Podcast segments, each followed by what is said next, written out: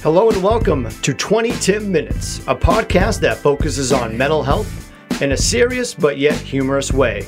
Listen as I interview a wide variety of guests where we show our support as well as sharing our own personal struggles and stories with mental health.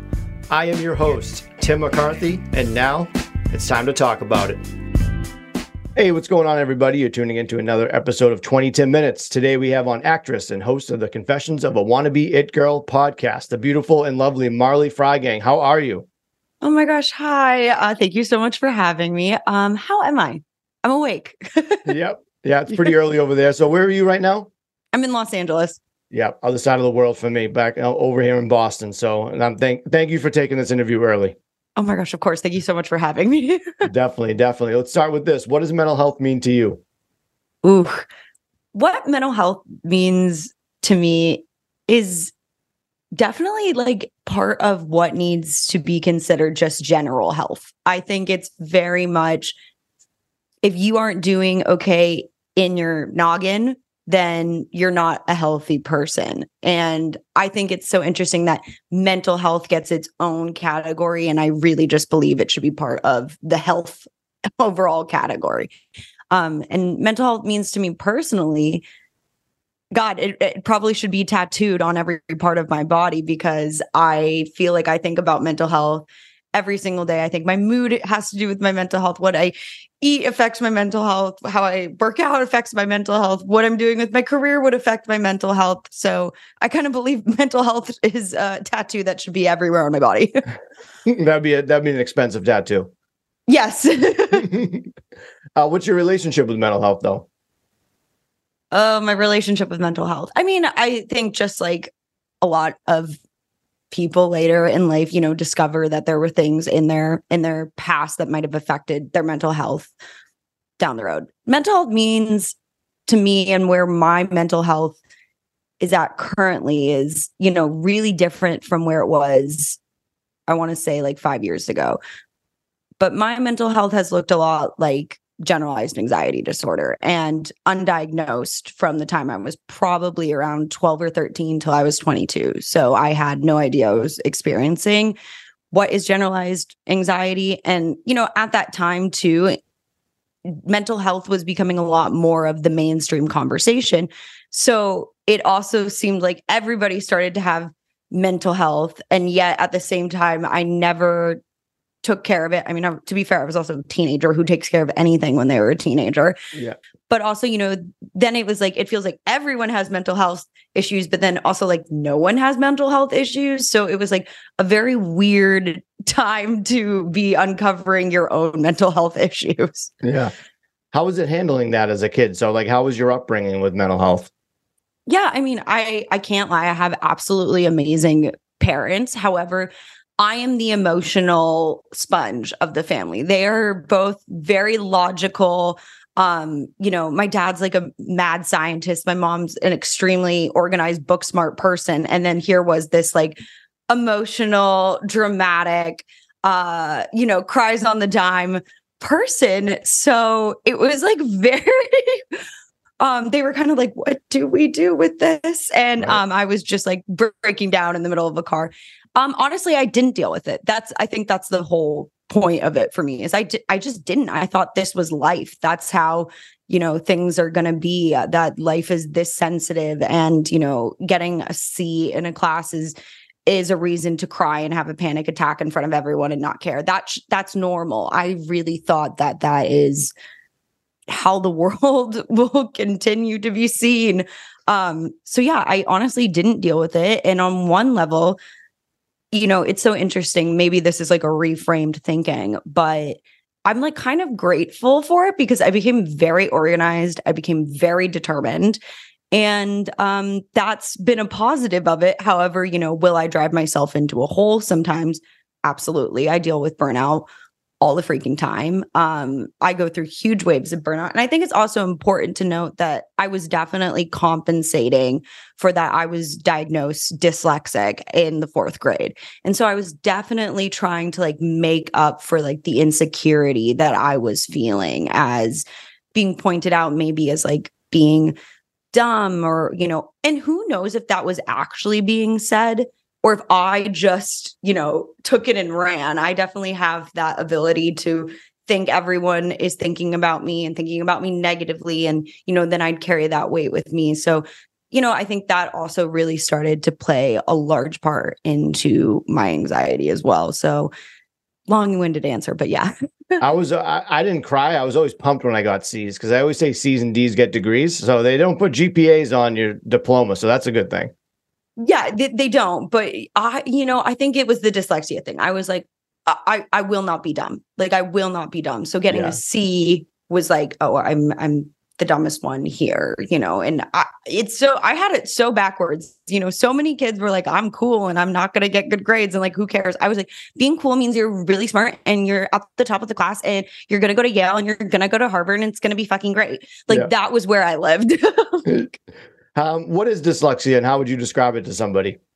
That's a great question. Dyslexia is you know, it's kind of like mental health on some level. It's very different person to person.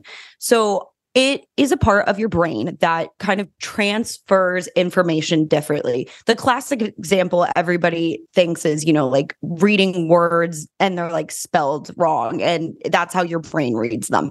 That is not exactly how I experience dyslexia. I'm a horrible speller, though. So, like, that is definitely affected by my dyslexia. Like, I can't sound things out. Like, I don't see the letter A I don't, this isn't a true example, but this is the example is I don't see the letter A and think like, ah, or like, uh, like that does not, like those wires, they do not cross. So like I learned to read kind of like memorizing pictures. Like I know the word complicated is the word complicated because that's how it looks as a whole not because i can sound it out and not because like i can spell it i mean maybe i could sound it out you know i was tutored for a long time and given tips and tricks. Um, but yeah, for me, that's what it really looks like is that words sounded out don't come out the way they they're spelled or with the right pronunciation. Um, and then also like my spelling is kind of just not not right like i'm close Same. but like that's just not it like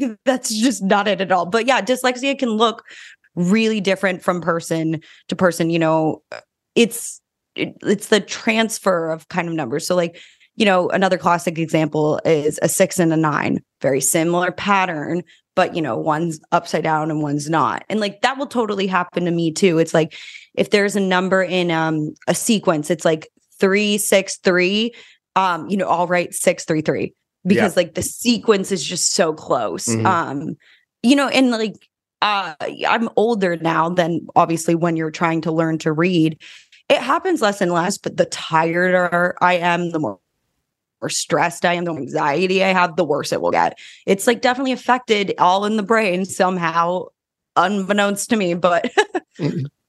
so you deal with general anxiety disorder, GAD. How would you yes. describe anxiety to somebody?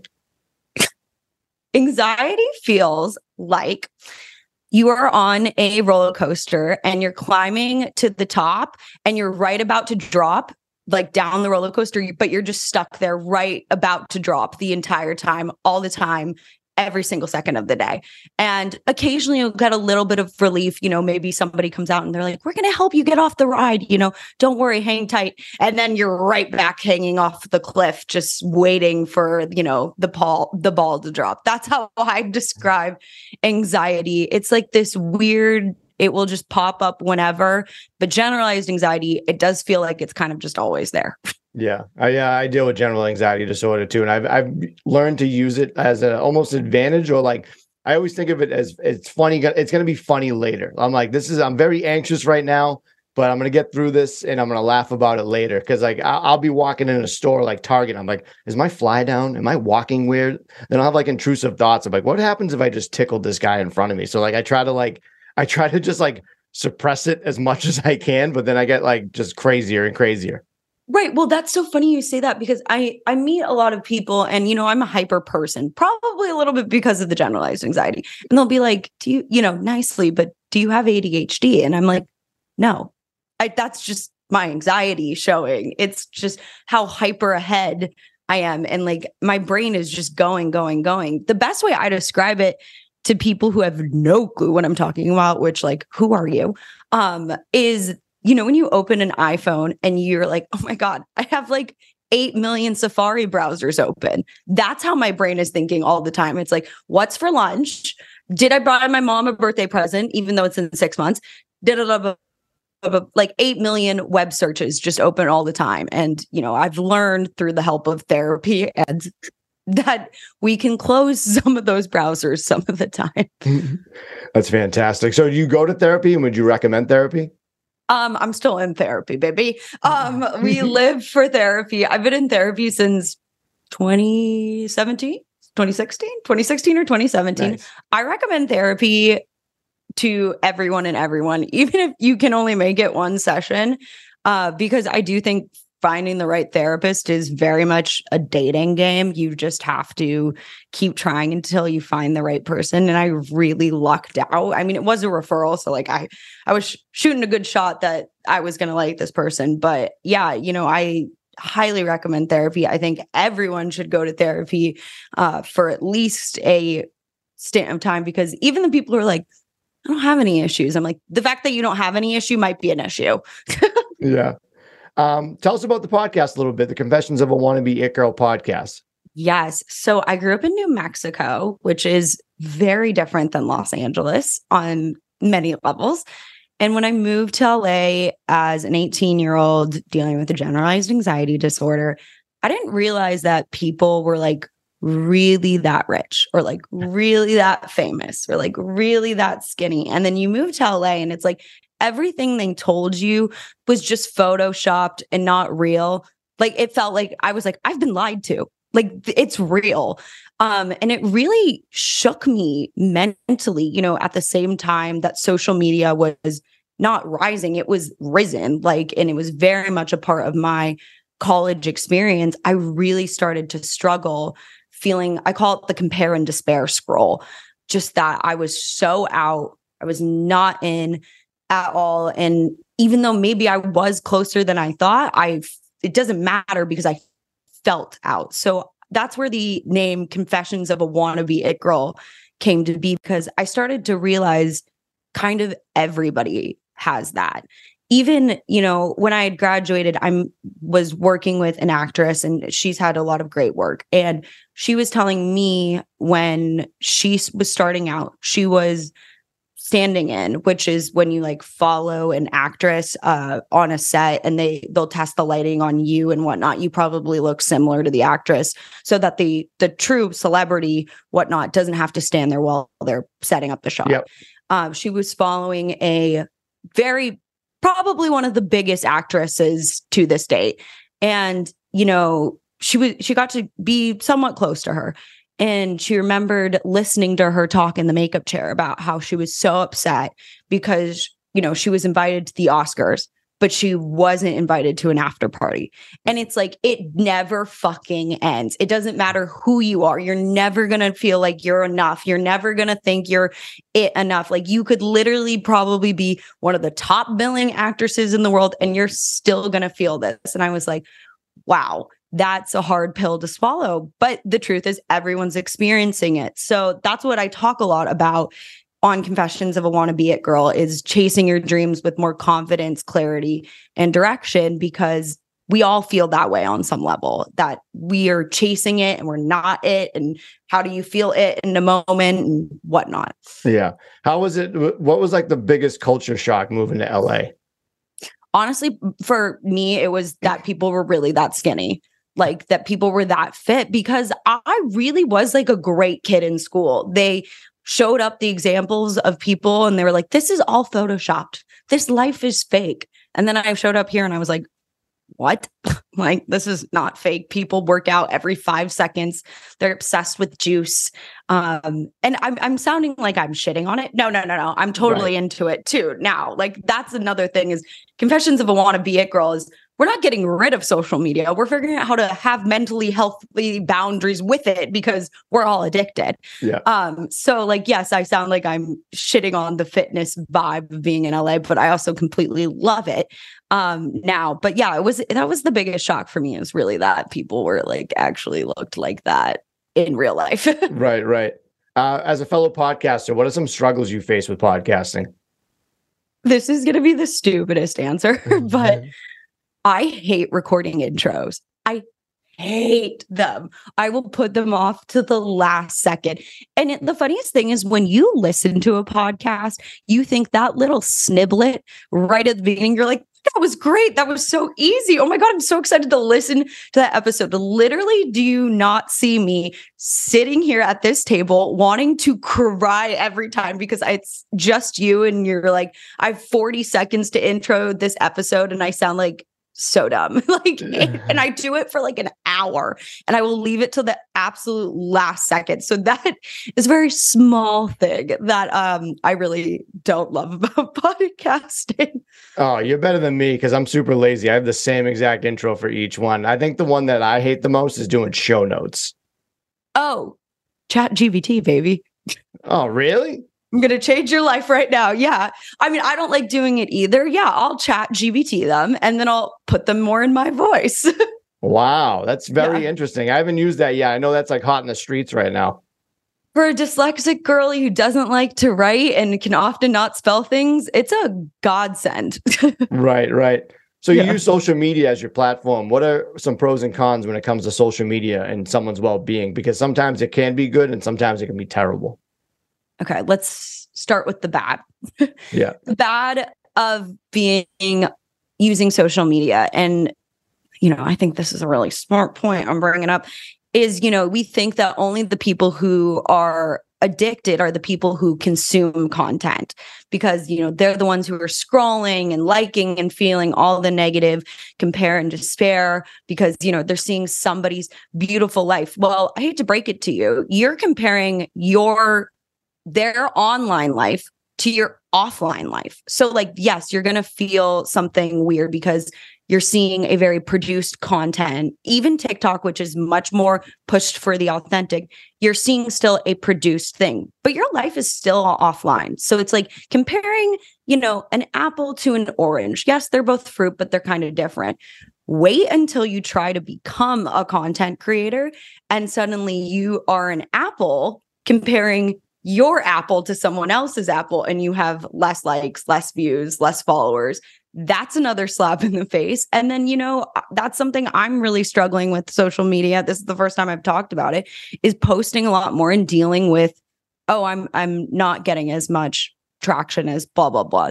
And you're just as addicted looking for the likes, the views, whatnot, because now I'm checking the app all the time to see how I'm doing, which is so narcissistic. And God knows how it's affecting my mental health. Me and my therapist are working on it. But um, you know, that's that's the bad is that there's always going to be these metrics that we are going to compare ourselves with. That for me has been the part that has been the hardest to digest about social media being somebody who wants to make content on social media and being somebody who consumes content is that these metrics can make you feel like shit. yeah. Why is it so hard to not compare ourselves to others?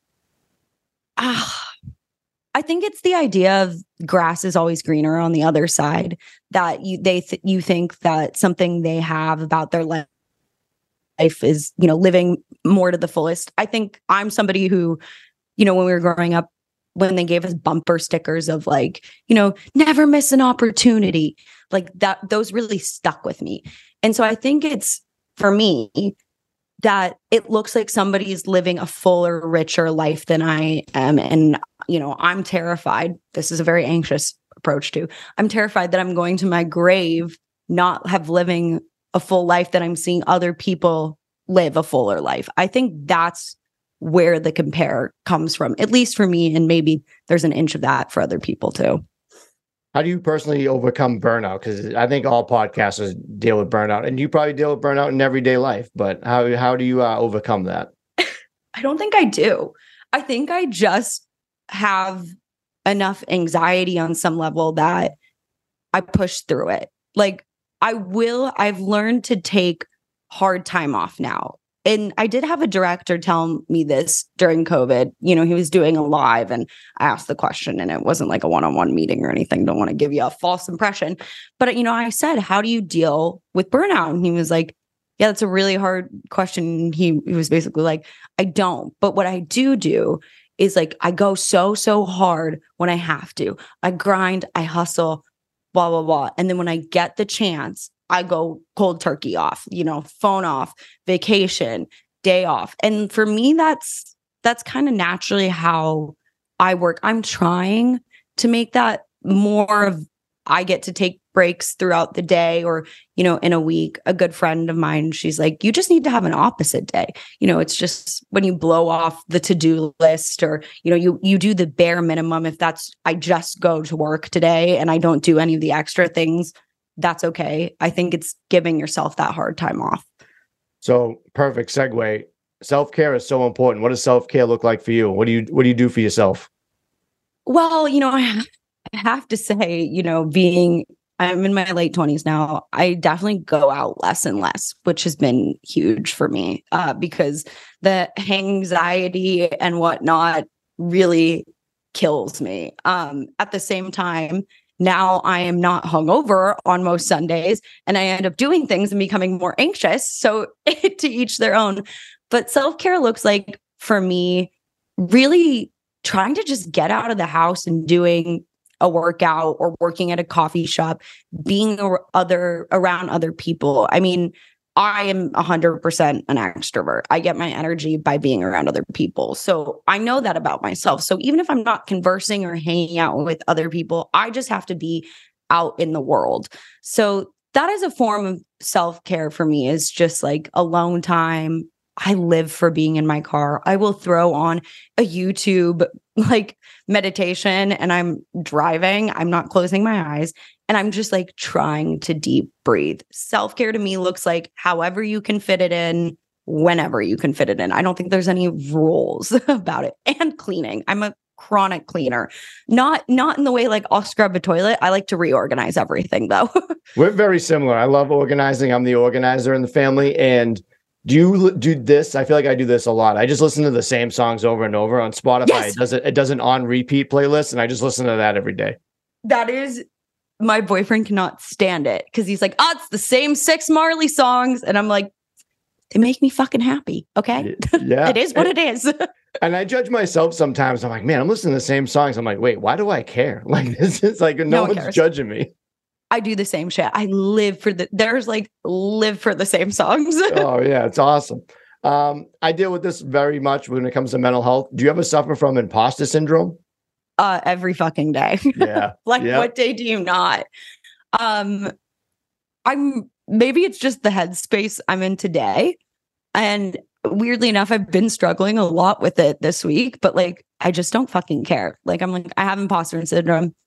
Okay, cool. Like yeah. I do have it. I have it as an actor because I'm like, oh, I'm an actor, and everyone's like, well, what have you been in? And I'm like, not at the the short films that you you haven't seen. But I'm a fucking actor, and I know I'm good. And like, I, I don't need to justify it to you. So I'm like, yep, that's yeah, cool. Mm-hmm. Like it's just you shake it off, even though I'm freaking out internally no one cares. No one needs to know. I, it's like my dirty little secret that I have imposter syndrome or something. You seem like such a confident person. Great segue, by the way. How does one build confidence and what are some strategies you would suggest? Lie. Just lie to yourself. lie to yourself. I mean, I'm I'm joking, but I am an ounce serious too. I think I mean, I've been really lucky that I have never super struggled socially. Um, you know, socially confident, I've always maybe had. Have I struggled really so much in the performance career? Yes. I had a huge mental breakdown my senior year of college. I was a dance major and I had such bad performance anxiety that I pretty much quit dancing. Um, long story short, but dealing confidence is I'm a huge believer of fake it till you make it. And I think a lot of people think fake it till you make it. You already have to have the confidence to go get that thing. And I don't think that's true. I think fake it till you make it means you don't have that confidence and you are actively pretending until one day you wake up and, and you do have it. And, you know, I do stupid shit to build my confidence. Right now, I wake up every morning and I literally say, I'm a successful actor and podcaster. Like it feels, I can't even believe I just admitted that. I, I'm shook because when I started doing that at the beginning of the year, I was like, this is so dumb. Like, this is the dumbest shit in the entire world. And I would sit like whisper it to myself. I live with my boyfriend. And now the first thing I do when we wake up is like I look at him and I say it. Like it's wild. But again, I'm faking it till I make it. It's just like delusional that I believe it. But that's part of it is just being like, yeah, I get one shot. I'm I'm going to go for it. That was something else I told myself when I when I quit dancing and was anxious about it. And it's kind of a harsh mentality, so it's definitely not for everyone. But like I would be like, what is worse? Going into this dance audition and completely fucking up and feeling horrible about it or going in acting like I know exactly what I'm doing and then not getting it and feeling horrible. Either way, I'm going to feel horrible. So let's at least do the confidence one so I feel a little less knocked down at the end of it. Um, you talked about your boyfriend. Is he a good support system for you with mental health? And who is some? Oh my God, he's the person who. Who are oh, some other people? No, who are some other people too that help with your support system after that? I give a huge credit to my boyfriend. My boyfriend was had been in therapy since he was a kid, and you know I probably had needed to be pushed into therapy, uh, but I kept being like, everyone has mental health. It's fine um, you know, he's the one who gave me the referral for the therapist. It was his therapist who was friends with my therapist and whatnot. And he's been a massive support through my mental health journey. Um, you know, at first I was scared to tell my friends, you know, I'm starting therapy, I'm going through this and and whatnot. But then it started to to come out through the woodworks. And, you know, I have to say I have amazing friends that I made in college, especially after dealing kind of with like a narcissist best friend in high school. They were so supportive, but also I want to say that, you know, I made the decision to go on anxiety medication, not not with a negative reaction from my parents, but they just weren't the biggest supporters of any type of medication.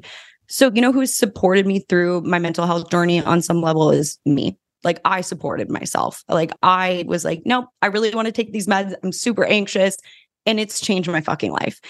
And I did that decision at 22 kind of on my own, lightly supported. And it was one of like the first decisions I really made for my own health on my own. So like I've had amazing support systems and my boyfriends, my college friends, my parents, but like I supported me too. Yeah. Don't forget people out there. You're the most important person in your own life. You got to take care yes. of yourself. Now, another great, you're killing it with these segues for me. Um, I was going to ask, you ever deal with negative people when it comes to mental health? And so you said your friend was narcissist. How would you describe that to people? What is that?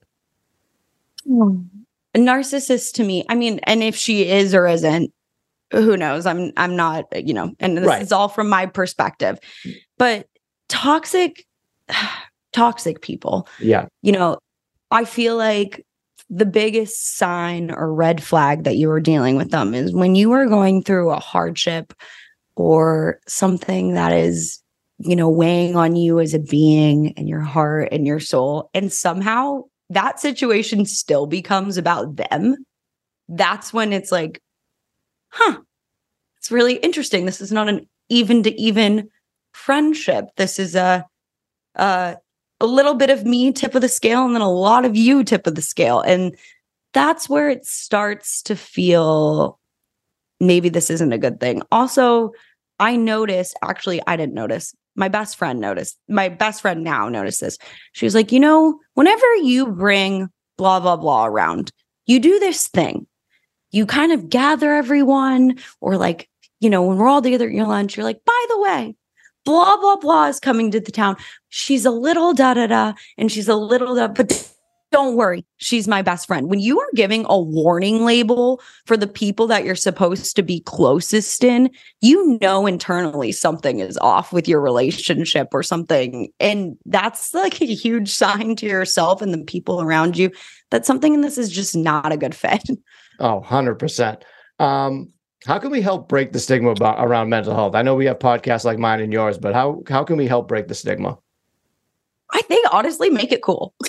Yeah. like, it's like make mental health cool, and I think it, it, we're we're on the way there. But like, I think mental health is not the defining factor of anyone. I mean, it's not the it's not the single tattoo I'd have on my body, but it's one of them. And you know, I'm very casual about it. I'm very open about it And I think if that's just like, it's a cool part of me. I have positives, just like I think you do, being clean, being organized from having anxiety.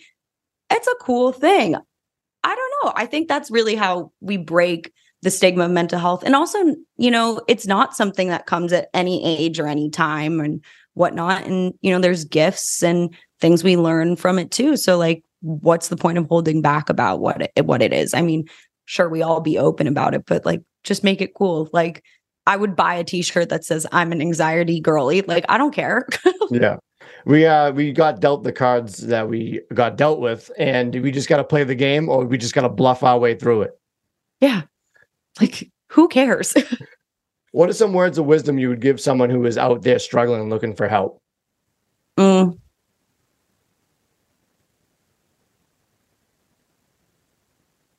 i think asking yourself first well do i want to continue living this way or do I want to make the change? You know, and and really asking yourself like is the way I'm living sustainable? Is this going to lead to the life I want? Or do I want to make a change? And that's you know really where I think you can start to seep out what kind of assistance or support you need because once you really truly realize that this life the way it's looking or the way it's heading isn't going to fulfill your your dreams or just even your opportunities that you want to get help will kind of start to become clear what shape and form it needs to be you know? Get into therapy talk to a mentor a parent a, a godparent a friend because someone knows at least someone who knows someone who went through something similar it's like not that unique on some level. Like someone else in your greater circle has gone through something. And it does take a little bit of sharing and just pick and choose wisely, but but don't be scared to open up. Let's wrap up with a couple more questions. Where can everyone find the podcast and why should they tune into Confessions of a Wannabe It Girl? Um, you can find the podcast pretty much wherever you listen to podcasts, Apple, Spotify. It's Confessions of a Wannabe It Girl why you should listen to the podcast. You know, we I, we talk about these things uh, just as they're part of life, just like how you do. And you know, we talk about things like perfectionism and why that's a toxic trait, but yet we love it. We talk about self-criticism and self-love, but we also talk about things like I'm doing the Coachella episodes right now and we are not denying the reality of like let's be clinical and um love ourselves and stop using social media. No, like we're going to fucking use it. So let's learn how to do the balance. That's yeah. very much the reality I live in. Where can everyone find you on the internets? Sure. So the podcast um Instagram is Confessions of a Wannabe It Girl and the TikTok cuz Confessions is too long for TikTok is want to be It Girl podcast. And then if you want to see more of my acting, that's Marley Rose Freygang. And Freygang is spelled F R E Y G A N G. And Marley spelled like the dog or Bob. Bob Marley. Um, yep. So it's I always like asking people this question. What is your personal theme song? Like you come out to the arena or like you're driving in your car and it's like a movie, you're acting in a movie and it's like what song's being played when it's like the opening credits and they show you? Yes. So it, we're going back to the six songs that are on my playlist. Yeah. Um, it, it, either you know it or you don't. It's called Body by Loud Luxury. Um, it's you know a very like housey but positive um EDM song, but it's not like right. a lot of, but we assume EDM. It's just like a really happy song, and I listen to it probably every day, and it never gets old. So it would be that song. It sounds similar to my song. It's a Dillon Francis song, "Reaching Out." I love listening to that song all the time. So that's like a type of like EDM type song where it's like it's kind of more smooth than the wah wah wah. Yeah, is it like a tropical housey vibe? Because that's kind of where I live. Yes, yes, it's definitely it's definitely got that vibe. We'll definitely exchange those songs, and uh, yeah, yeah. I'll add it to my repeat list so I get it right right the first time on it. Um, Stunning. What are some? What are three things that you're grateful for today? Three things: coffee. Grateful mm-hmm. for coffee. Um, it sounds like a little cheesy, but that the weather is shining in LA it does a lot for just the mood and positivity. Um, and you know, I'm just really grateful to be having like a present morning. You know, it's start small. Sometimes I can be heads in the clouds. So you know what? I woke up today in a good mood. I had a lovely conversation with you, Tim, and I'm just really happy to be present. Marley, you are doing such great things with the podcast. You're such a great human. You you you exuberate such a positivity that I absolutely love. I'm glad that we made friendship and I wish nothing but the best for you. Oh, thank you so much, Tim. Thank you so much for having me. Marley Freygang, thank you so much for coming on the show. Be sure to go listen to Confessions of a Wannabe It Girl podcast. Thank you so much for coming on the show, Marley. Thank you for having me again. That's another episode of 20 Tim Minutes. Let's break the stigma by cracking a smile. I will see you guys soon.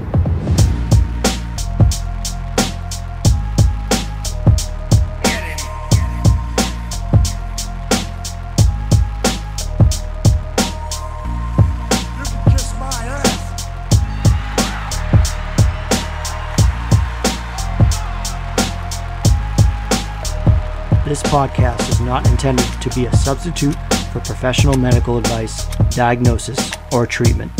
Always seek the advice of your physician or other qualified health provider with any questions you may have regarding a medical condition. If you are feeling suicidal, please dial 911.